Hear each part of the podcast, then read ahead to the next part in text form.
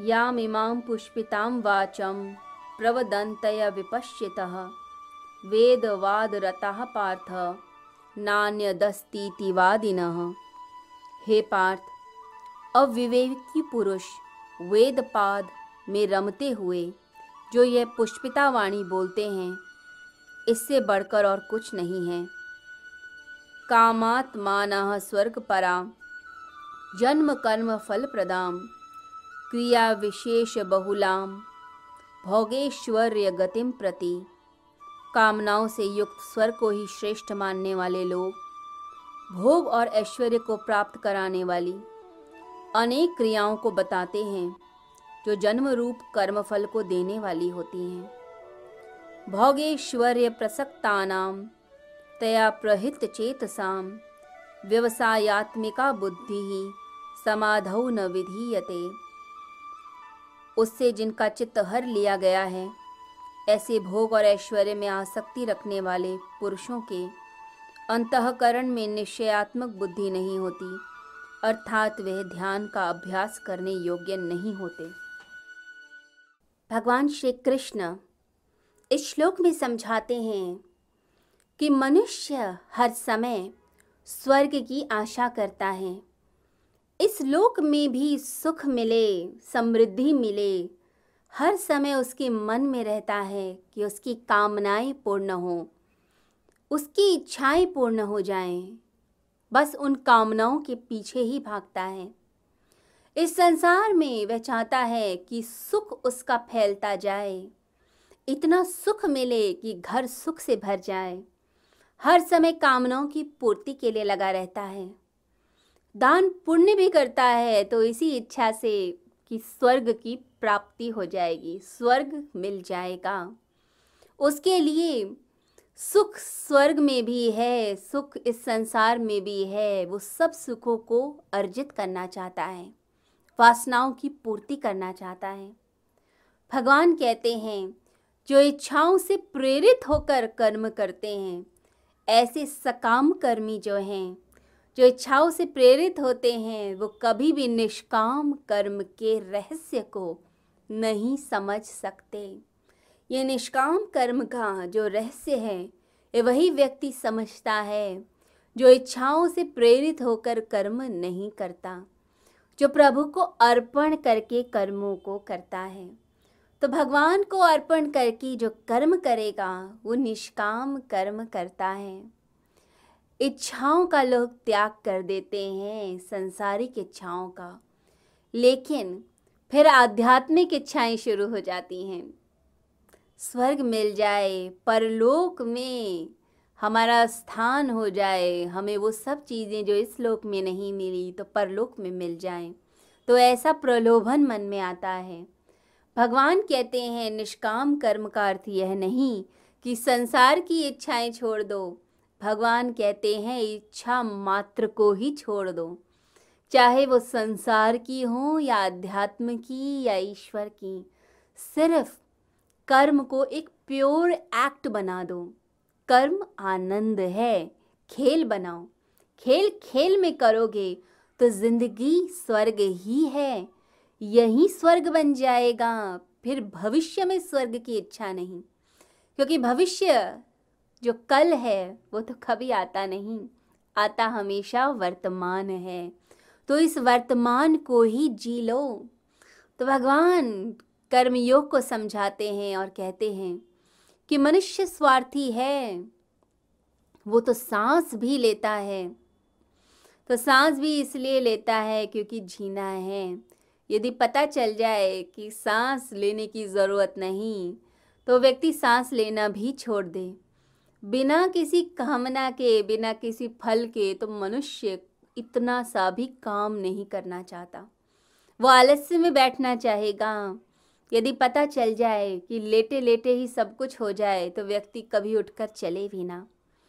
तो निष्काम कर्मी जो होगा, वो सकाम कर्मी की तरह कभी कर्म नहीं करता। वो अपने कर्मों को आनंद बनाता है, अपने फलों की तरफ़ नहीं देखता। क्योंकि फल तो आने ही हैं उसकी चिंता, डर और भय में क्या बैठना? वो प्रभु को अर्पित करके आनंद से जीवन को जीता है। परमात्मा के दैविक आनंद को अपने भीतर उतरते हुए देखता है। अकबर ने एक बार तानसेन को बोला कि, तानसेन, तुमसे बड़ा संगीत का जानकार मुझे तो नहीं लगता कि कोई संसार में है। तुम्हारी जैसी ऊंचाई किसी ने भी प्राप्त नहीं की होगी। तुम जो गाते हो, उस गाने में एक रस है, आनंद है। तुम्हारी बात ही कुछ निराली दिखती है। परंतु कल मैं ऐसे बैठा था, सोच रहा था कि तुमने भी तो किसी से सीखा होगा, तुम्हारा भी तो कोई गुरु होगा। तो तुम्हारे गुरु कौन है?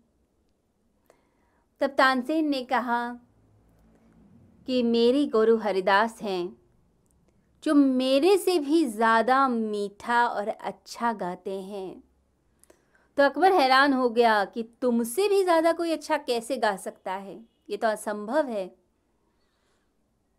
यदि तुम्हारे गुरु ऐसा गाते हैं तो उन्हें दरबार में बुलाओ। उनकी समस्त इच्छाएँ हम पूर्ण करेंगे। जितना धन चाहिए, धन ले लें। कोई राज्य चाहिए तो राज्य दे देते हैं।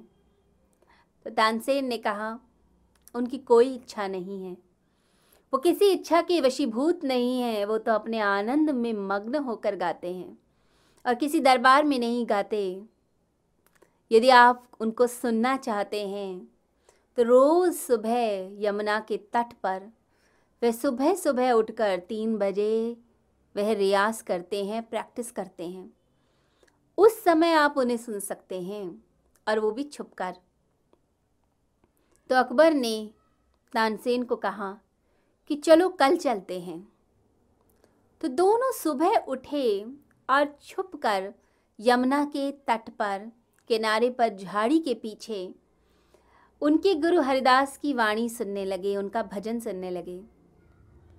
अब हरिदास तो प्रभु के प्रेम में मग्न होकर, निष्काम कर्मी की तरह अपने गीत को गा रहे थे।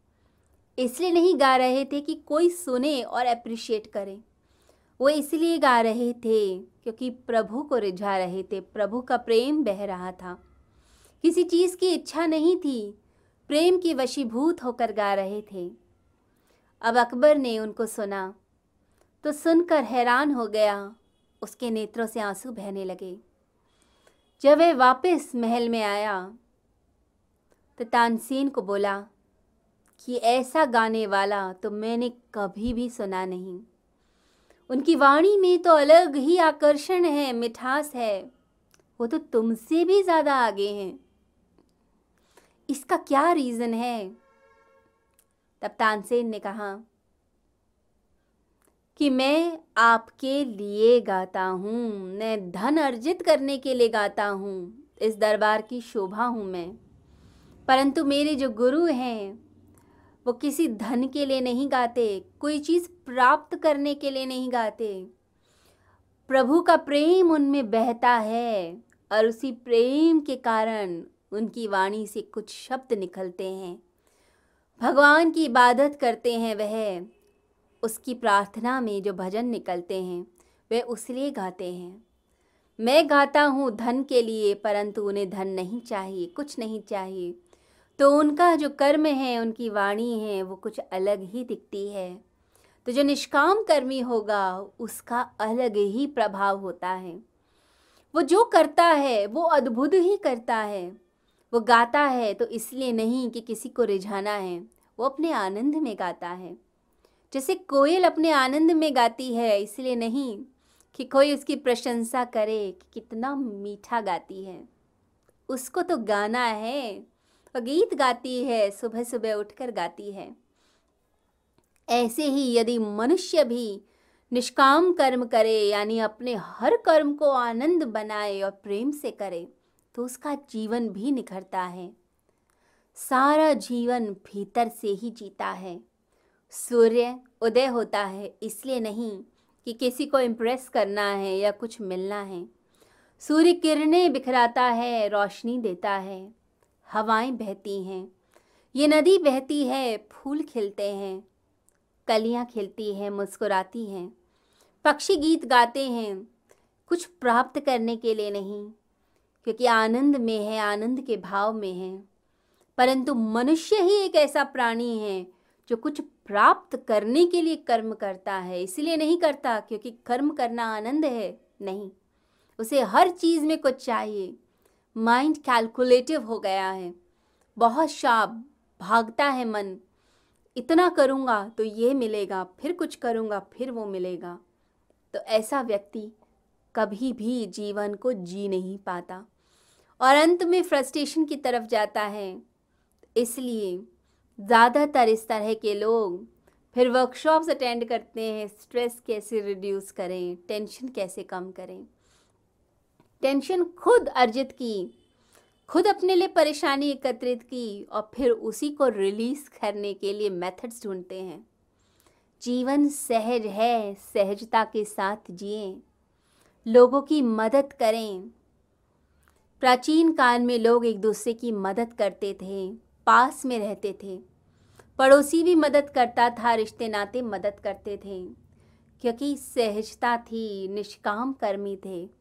परंतु आजकल तो कोई आँसू पोछने भी आता है तो उसमें भी सौदा करता है कि मैं आपके दुख में काम आया, अब आप मेरे लिए कीजिए। लोग सौदा करते हैं। जो निष्काम कर्मी होगा, वो ऐसा कभी नहीं करता है। वो सहजता से जीवन को जीता है, मधुरता से जीवन को जीता है। तो अपनी ज़िंदगी में निष्काम कर्म को लाएँ।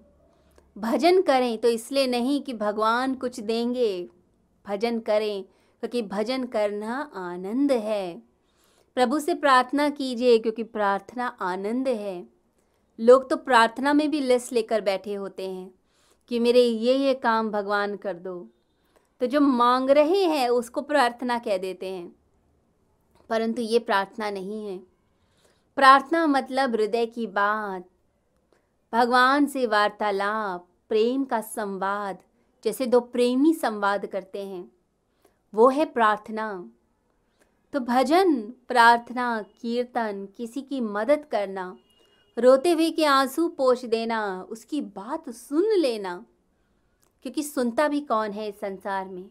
ये भी निष्काम कर्म है।